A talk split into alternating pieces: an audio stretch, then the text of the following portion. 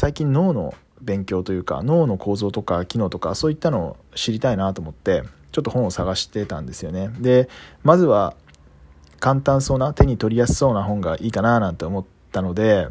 えーと、眠れなくなるほど面白い図解脳の話っていうなんかなんていうのかなペーパーバッグっていうのかななんかすごい読みやすそうな本を取って読んでみました。これ茂木健一郎さんが書かれてる本であの絵も結構多くてですね非常に読みやすいし話も面白い本なので、まあ、読んでて、まあ、確かに楽しい本だなっていう感じで読めました。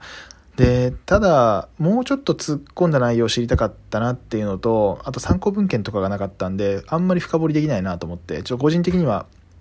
もうちょい物足りないなっていうそんな印象を受けた本ですね。まあタイトルにある「眠れなくなるほど面白いか」と言われると、まあ、全然寝れるので、まあ、もうちょい欲しかったかなっていう印象ですかね。